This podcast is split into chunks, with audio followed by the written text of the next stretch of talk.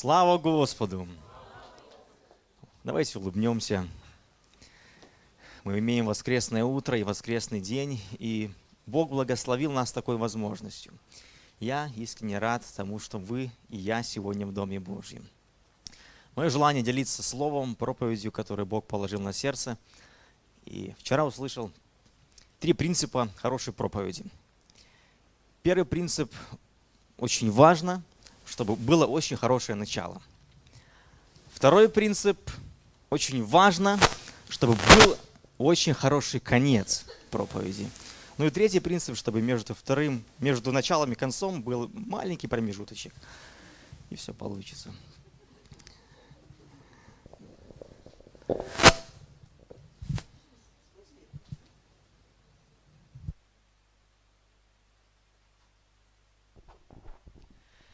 Наша техника проходит отладку, и пока не все успешно, но верю, что это сегодня нас бодрит и концентрирует наше внимание. Да.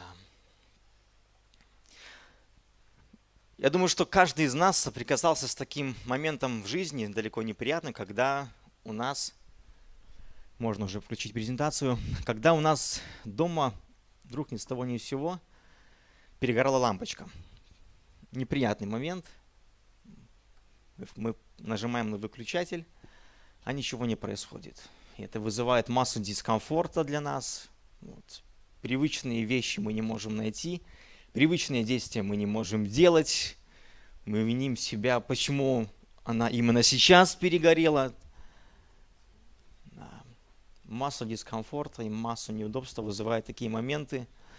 И мы ждем супруга, если он есть, чтобы он поставил стул и изменил ситуацию, или сами пытаемся эту ситуацию решить.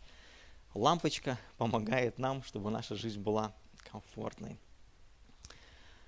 Второй пример из начала нашей семейной жизни. Моя мама, она, когда готовила еду, на фоне того, что сейчас готовит моя супруга, она немножко пересаливала еду. И мне приходилось привыкнуть, что та еда, которую кушаем мы дома, она немножко не такая, как будто недосоленная. Я понимаю, что это вопрос привычки, вопрос наших вкусов, но соль – хорошая, добрая вещь, и как мы к ней относимся, это тоже важно. И мое желание сегодня обратить наше внимание на Евангелие от Матфея, 5 главу, где мы прочитаем из Нагорной проповеди, привычные для Церкви Христовой, 2 стиха, 13 и 14. Иисус Христос, обращаясь к народу, говорит так: «Вы – соль земли. Если же соль потеряет силу, то чем сделаешь ее соленой? Она уже ни к чему не годна, как разве выбросить ее вон на попрание людям? Вы – свет мира. Не может укрыться город, стоящий наверху горы». Аминь. Эти слова, которые были адресованы людям во время Нагорной проповеди, сегодня эти слова адресованы Церкви Христовой. Говоря слово «вы», мы можем это адресовать лично каждому из нас. Сказать: «Мы, я, соль земли и свет этого мира». Сегодня мое желание обратить внимание на те принципиальные качества, которые есть у соли и у света. Это влияние, это изменение привычных свойств в той среде, в той обстановке, в которой попадает свет, попадает соль. Я говорил о том, что нам дискомфортно, когда перегорает лампочка, потому что свет, он проникает и меняет освещенность в той среде, в том пространстве, в котором мы находимся.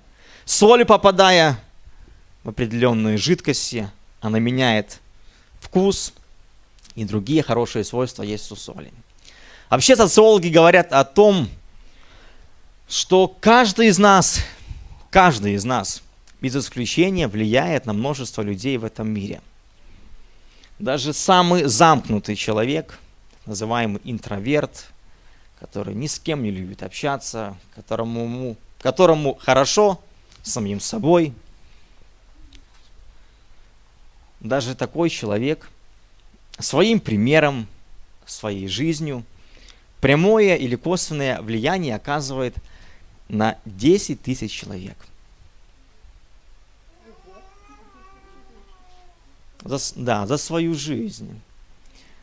На 10 тысяч человек. Цифра невероятная, на первый взгляд. Но если мы оценим ту жизнь, которую мы проживаем, среднестатистическую жизнь, и тот спектр людей, с которыми мы соприкасаемся, то самое маленькое незначительное влияние на жизнь человека мы оказываем. Своим примером, своим поступком, своими действиями, эмоциями и так далее, и так далее. Меня это лично воодушевляет и где-то двигает к даже большей ответственности в своей жизни. Что же такое влияние в нашей жизни? И когда мы оказываем влияние на тех людей, которые окружают нас? А нас окружают близкие, дальние, родные, люди, которые дороги каждому из нас, или люди, которые просто посредственны в нашей жизни, пришли, ушли, и на этом хорошо. Когда мы на самом деле в добром смысле, бывает и не в добром, влияем на их жизнь. Самое первое, говоря о принципах влияния, это принцип позиции. Когда мы четко выражаем нашу позицию или наши отношения, или нашу реакцию на те события, которые происходят вокруг нас. Евангелие, точнее книга Деяний, 2 глава, повествует о том, что апостол Петр, встав с 11, высказал свою позицию на те события, которые произошли в день Пятидесятницы. И 14 стих 2 главы, он звучит так. «Петр же, став с 11, возвысил голос свой и возгласил им: мужи иудейские и все живущие в Иерусалиме, сие да будет вам известно, и внимайте словам моим. Они не пьяны, как вы думаете, ибо теперь третий час дня, но это есть предреченное пророком Иаилем». У людей была своя позиция, свое мнение на произошедшее в тот день. Они увидели состояние апостолов и сделали свой вывод и высказали свое отношение к тому, что происходило. Это люди, которые напились красного вина, и они пьяны. Но влияние апостолов и частное влияние апостола Петра началось с того, что он предложил альтернативную точку зрения. И не просто свою точку зрения, но точку зрения, основанную на библейском тексте. Он сказал нет. Он высказал христианскую библейскую позицию. Это то, что было предначертано пророком Иаилем. И наше влияние, христианское доброе влияние, начинается с того, что мы не просто не участвуем в делах тьмы, но мы высказываем альтернативную христианскую позицию, находясь в том обществе, в котором мы находимся. Один из текстов Писания говорит: «Не участвуйте в бесплодных делах тьмы, но и обличайте». И если в первом более-менее мы стараемся, то со вторым сложнее. Мне лично сложнее, потому что это нужно выйти из своей зоны комфорта, потому что это риск встретить непонимание. Это риск не просто встретить непонимание, а контраргументы и критику. Но к этому призвал нас Господь. Чтобы мы показывали альтернативу этому миру. Выбор, он на то и выбор, когда существует выбор. Есть вариант А, есть вариант Б. И как в русской народной сказке: пойдешь налево — коня потеряешь, пойдешь направо — себя потеряешь, пойдешь прямо — и себя, и коня потеряешь. У людей должен быть выбор. И хорошо, когда мы предоставляем им этот выбор. Хорошо, когда они знают альтернативную, подчеркну, библейскую позицию. Потому что ситуаций, в которых люди высказывают свою позицию и мнение, очень много. Они говорят так, как они считают, так, как они думают. Но, братья и сестры, наверное, в том наша и соленость, что мы вопреки нашей зоне комфорта, нашему такому уютному положению мы начинаем реагировать. Повторюсь, это непросто. Это очень непросто. Но что говорит Писание? Послание к Ефесянам, 5 глава, стих 13. «Все же обнаруживаемое делается явным от света, ибо все делающиеся явным свет есть». Другой перевод, немножко понятнее, говорит так. «Все тайное при свете становится явным». Опять же, вспоминая некоторые моменты, я понимаю, что когда мы заходим в комнату, и в ней выключен свет, то нам на первый взгляд кажется, что там все хорошо, там все в порядке, там все идеально. Но как только мы включаем свет, особенно если это детская комната, то мы обнаруживаем, что там далеко не все в порядке. Свет обнаруживает то тайное, то неочевидное на первый взгляд, что есть в пространстве. Говоря о христианском позиции, свет и наша позиция помогает определить, что то, как живут люди, оно грех. Услышьте это. Люди живут и живут, и порой они даже и не знают, что то, как они живут, это грех. Потому что в их понимании это не грех.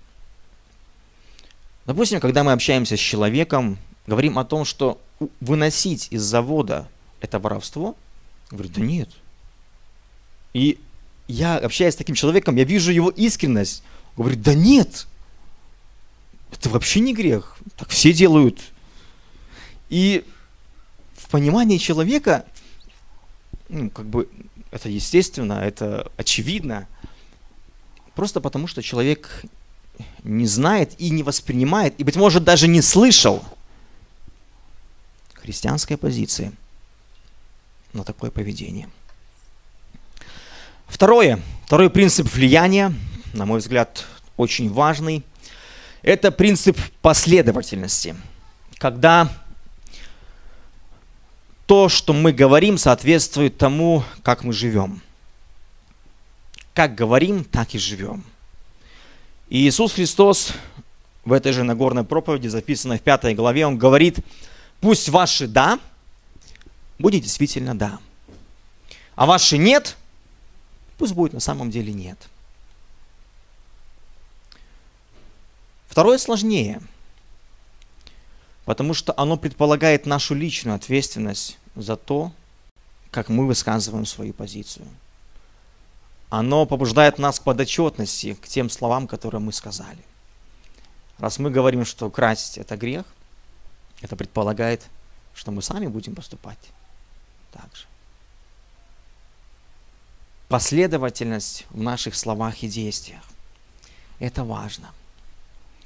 И люди скорее даже смотрят не на наши слова зачастую, а то, как мы живем в соответствии с этими словами, которые мы высказывали. И влияние начинается именно с того момента, когда люди видят, что человек – он человек слова, он человек позиции. И эта позиция не просто на словах, но на самом деле в делах. Есть такой фильм под названием «Гарвардский бомж». Он повествует о такой девушке под именем Лиз Мюррей, которая прожила в детстве непростой период. Она выросла в семье наркоманов, и когда ей было всего 15 лет, ее мама умерла от СПИДа. И в своем сердце она положила, что ее жизнь, она не будет такой, как у ее семьи, у мамы. Она заявила об этой позиции среди сверстников, которые были рядом с ней. Конечно, эта позиция ей многого стоила, но в конечном итоге эта девушка, вопреки тому обществу, в котором она находилась, она вышла из этого общества и закончила Гарвардский университет. Она с честью прошла все испытания, которые были у нее. И этот пример, он показывает, что она заявила о своей позиции: я не буду так жить. И она достигла того, к чему стремилась. Еще один пример из письма одного миссионера. Среди бумаг одного умершего миссионера был найден особый документ. Еще будучи юношей, он дал обет Богу. «Сегодня я со всей серьезностью отдаюсь тебе и обещаю все, что я имею, все мои дарования, способности, время и имение использовать для прославления имени Твоего. Я отдаю себя и все, что имею, без условий под Твое руководство. Не моя, но Твоя воля да будет». Первая запись была сделана в день 16-летия будущего миссионера и далее ежегодно обновлялась в каждый день его рождения. Последняя запись была сделана, когда миссионеру исполнилось 85 лет. Из года в год этот человек, он обновлял свое посвящение Богу, и это посвящение Богу проявилось в его жизни, в миссионерской жизни и в служении тем людям, среди которых он находился. Это непросто, но это важно. Быть последовательным в наших словах и действиях. И третий принцип – это принцип цены. Наше влияние, оно на самом деле влияние в полном смысле этого слова, когда мы готовы платить цену за ту позицию, за те действия, которые мы делаем или инициируем на основании Священного Писания. И хороший пример тому история из жизни 3 друзей Даниила, записанная в 3 главе книги пророка Даниила. Когда эти 3 молодых человека высказали свою позицию, проявили действия и были готовы заплатить ту цену, которую они заплатили. Царь Навуходоносор сказал, что все должны поклониться истуканам. 3 сказали: «Нет, мы будем поклоняться Господу». И в выражении своей позиции они, вопреки тому обществу, в котором находились, не преклонились перед этим истуканом. И были готовы заплатить ту цену, которую они платили.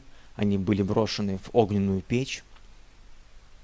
Бог в данной ситуации сверхъестественным образом Он избавил их от мученической смерти. Когда приходит время трудностей, когда приходит время испытаний и момента платить цену за нашу христианскую позицию, мы можем себя вести как 2, даже 3 бытовых предмета, хорошо знакомых каждому из нас. Во-первых, мы можем вести себя как морковка. Морковка по умолчанию, как только мы ее купили в магазине или вырастили на огороде, она твердая. Как только мы помещаем ее в воду, и она подвергается такому влиянию, такому испытанию, она становится мягкой. Если мы ее переварим, она не просто мягкая, она станет кашица, и не всегда мы готовы ее использовать по назначению.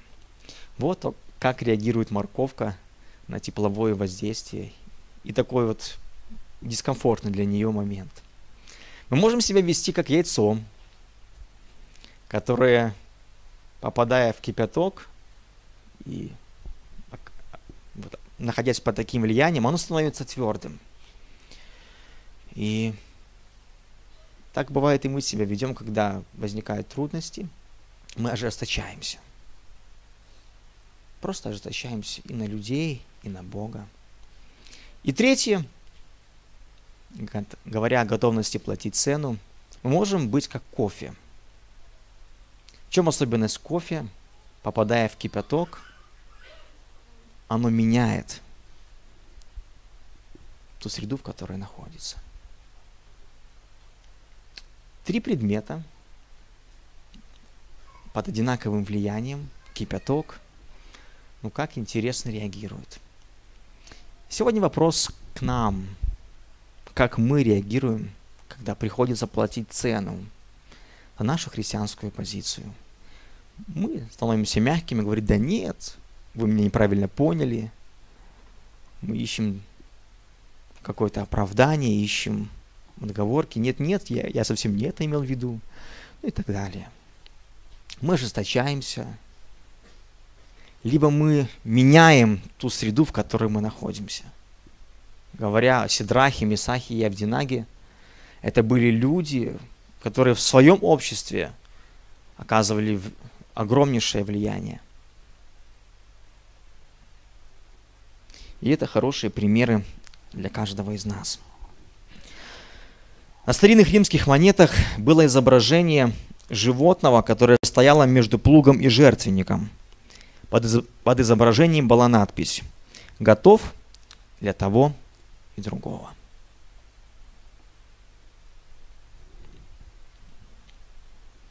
Молодые пальмы для того, чтобы лучше росли, обкладывают тяжелыми камнями.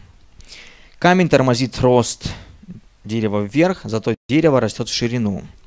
Само оно становится более плотным и прочным, усиливаются корни, и впоследствии умножаются плоды. Если мы хотим, чтобы наша христианская жизнь в хорошем смысле оказывала доброе влияние на тех людей, которые рядом с нами, мы будем платить цену, братья и сестры. Хотелось бы нам этого, не хотелось. Конечно бы не хотелось. Но, наверное, по-другому не получится. Потому что Иисус говорит, меня гнали, будут и вас гнать. Но второе, мое слово исполняли, и будут ваши исполнять. Я вдохновляю вас, братья и сестры, платить цену. Когда же мы не влияем? Мы можем, пойти обратным путем, исходя из того, о чем я уже говорил. Но помимо этого, хочется обратиться к первоначальным образам, которые мы зачитали от Матфея. Это соль и свет. И соль, она не влияет, когда она не осоляет. Очевидно. И что говорят химики? Они говорят о том, что в такой момент, что соль теряет свою силу или соленость, он очень маловероятен и даже где-то невозможен. Но соль теряет силу, когда в нее попадают, в ее формулу, натрий, хлор, попадают другие элементы. То есть соль, она теряет свою чистоту. В этом есть хороший прообраз для нас, для Церкви Христовой, для той, которая призвана светить и осолять. Когда Церковь Христова теряет свою чистоту и святость, мало-помалу она теряет свою силу. С некоторыми из вас я делился этим примером, довольно смешной, на мой взгляд. Пример следующий. Одна верующая сестра при засолке огурцов несколько лет подряд огорчалась тем, что засол не удавался. Вместо хрупких соленых огурцов у нее получалась слизистая масса. Однажды она спросила пришедшей к ней в гости сестры: «В чем дело? Огурцы и в этом году у меня не получились, испорчены и непригодны к еде». «Скажи, пожалуйста, откуда ты брала соль для засолки огурцов?» «Ты знаешь, у меня дома есть сало, я соскребала с сала соль, и эту соль использовала для того, чтобы засаливать огурцы».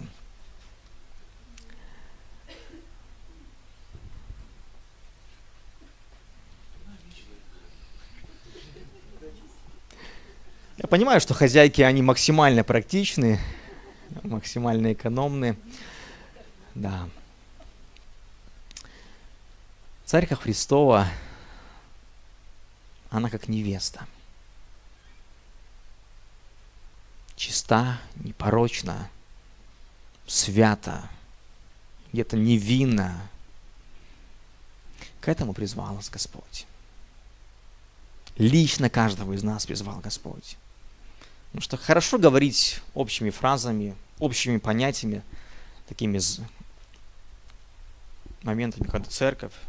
Но церковь — это каждый из нас. Лично каждый из нас мы часть Церкви Христовой. И то, какой будет Церковь, скажу четче, быть может, сближая нас, приземляя нас, какой будет поместная Церковь, святой, беспорочной и так далее, зависит от каждого из нас.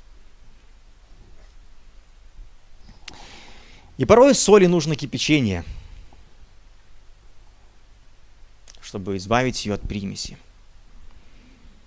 Именно так в свое время после войны люди брали грязную соль, потому что не было другой, кипятили ее, и то, что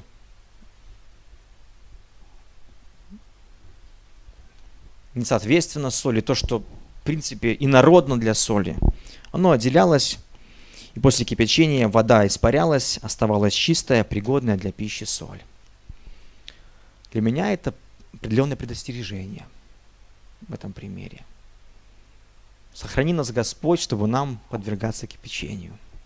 Конечно, я понимаю, это милость Божья, но не хотелось бы.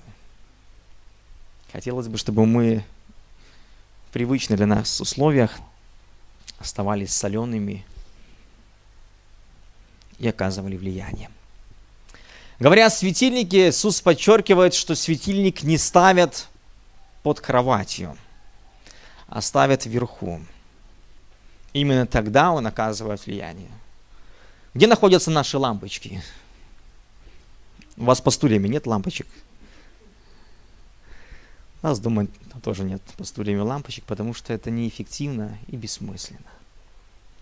Лампочка находится вверху, чтобы тот свет, который ей распространяется, он максимальным образом распространился по той комнате, в которой она находится. Потому мы не оказываем влияния тогда, когда мы находимся не в том месте, где нам нужно находиться.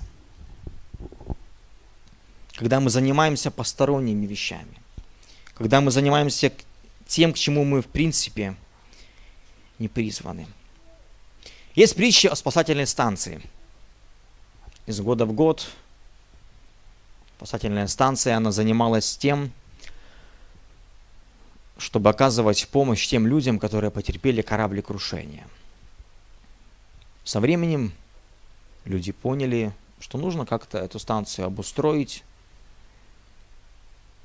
поставить там кровати, другие удобства поставить. И со временем эта спасательная станция превратилась в клуб по интересам, где люди хорошо проводили время. Время от времени на этой станции люди вспоминали о том, ради чего эта спасательная станция предназначена. Спасать людей, которые потерпели кораблекрушение. И эти люди отделялись от этого общества, в котором они находились, и начинали заниматься тем, к чему были призваны. Со временем ситуация, к сожалению, повторялась. И этот пример, эта притча, она позволяет задуматься. Занимается ли тем церковь, чему она предназначена? К чему она призвана? Вчера мы были на конференции молодежных руководителей. Благодарен церкви, что вы молились. Мы с вами молились во вторник. И некоторые искренне в диалоге они говорят: ты знаешь, а мне комфортнее общаться с людьми, которые в церкви. Вот мне просто комфортнее. Вот. Мне привычнее с ними. Мне порой даже и не хочется поговорить с теми людьми, которые из мира, потому что у них другие интересы, у них другая позиция. А понимаешь, что слова вот этого человека, они где-то прямо или косвенно, они отображают порой вот нашу позицию. Нам хорошо друг с другом, и на этом все. Но один христианский богослов, он подметил, что предназначение церкви делать то, что делал бы Иисус, находясь бы в это время на земле. То есть продолжать то дело, которое он делал на земле, находясь здесь в земной жизни. А церковь призвана и к евангелизму, и к другим моментам. И нам важно об этом помнить. Еще один пример Одним дикарям подарили солнечные часы. Те оценили подарок и для сохранения часов построили над ним огромнейший навес, чтобы дождь не мешал, чтобы сохранить эти часы. Ну и часы стали бесполезными.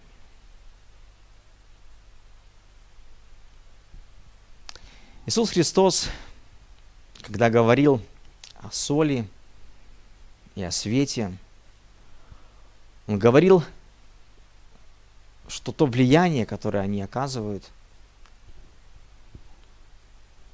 в конечном итоге это ради прославления Господа Иисуса Христа. И Он говорит, что пусть светит ваш свет перед людьми, чтобы они видели ваши добрые дела и прославили Отца вашего Небесного.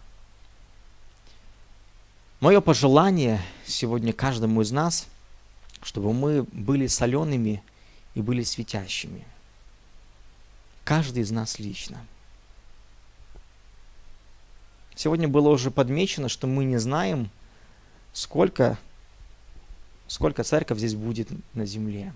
И кто знает, когда будет восхищение церкви. Но та ответственность, которая делегирована нам Богом, как церкви и лично каждому, как части церкви, она остается. И хочется послужить максимально Господу, чтобы Он сказал: «Хороший, добрый и верный раб, войди в радость Господина своего». Давайте вместе помолимся. Всемогущий Бог, мы приходим к Тебе. Мы благодарны Тебе, что Ты глава церкви, и Ты стал тем, Боже, кто продолжаешь вести Церковь Христову и направлять. И мы часть Церкви Христовой, Вселенской Церкви, Господь мой, часть поместной Церкви, в которую Ты насадил нас и продолжаешь вести, Господь. Я благодарен Тебе, Боже, что Ты совершал огромный труд, находясь на земле, и Ты делегировал нам, Боже, чтобы мы продолжали нести благую весть этому миру, мы продолжали, Господь, оказывать доброе, хорошее влияние на то окружение, которое есть у нас. И на самом деле мы свидетели, Боже, в нашем ближнем окружении, в дальнем окружении, даже до края земли. Боже, у каждого из нас Твой путь, особое призвание, предназначение.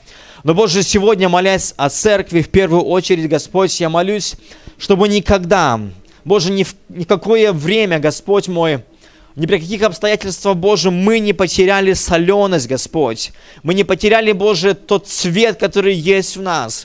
Мы не потеряли огонь Святого Духа, которым мы зажжены и крещены, Господь мой. Прошу во имя Иисуса Христа. Боже, и все это предполагает нашу участность, нашу ответственность, Господь мой. Боже, Ты призвал нас не просто, Боже, быть таковыми, но продолжать, Бог мой, действовать в этом. Боже, и это предполагает действие с нашей стороны. Боже, говорить о позиции, быть последовательным, платить цену, Господь мой. Я прошу, Боже, помоги нам. Я понимаю, что это непросто, порой это далеко не просто, Господь мой, но я молюсь, чтобы каждый из нас в том обществе, Боже, в той атмосфере, в которой мы живем, мы послужили тому, чтобы, оказав доброе влияние, эти люди, они узнали о Тебе. И не просто узнали, но смогли примириться с Тобой. Могли, Боже, сказать: да, Бог, да, на самом деле я хочу жить так, как Ты живешь. Я хочу иметь такие позиции, которые есть у Тебя. Я хочу быть таким же последовательным. Я хочу также быть готовым платить цену. Я молюсь, Господь, благослови каждого. Я знаю, что у каждого из нас свой опыт, порой негативный опыт, Боже, порой мы слышали и критику, и другие моменты. Но я молюсь, Боже, чтобы наша вера и доверие Тебе, оно не угасало. И мы продолжали изо дня в день, Боже, светить и гореть во славу Твоего имени, доколе Ты не придешь и не заберешь церковь, невесту свою, которая, я верю, будет чиста и непорочна, и готова, чтобы встретить того жениха, который будет рад видеть ее.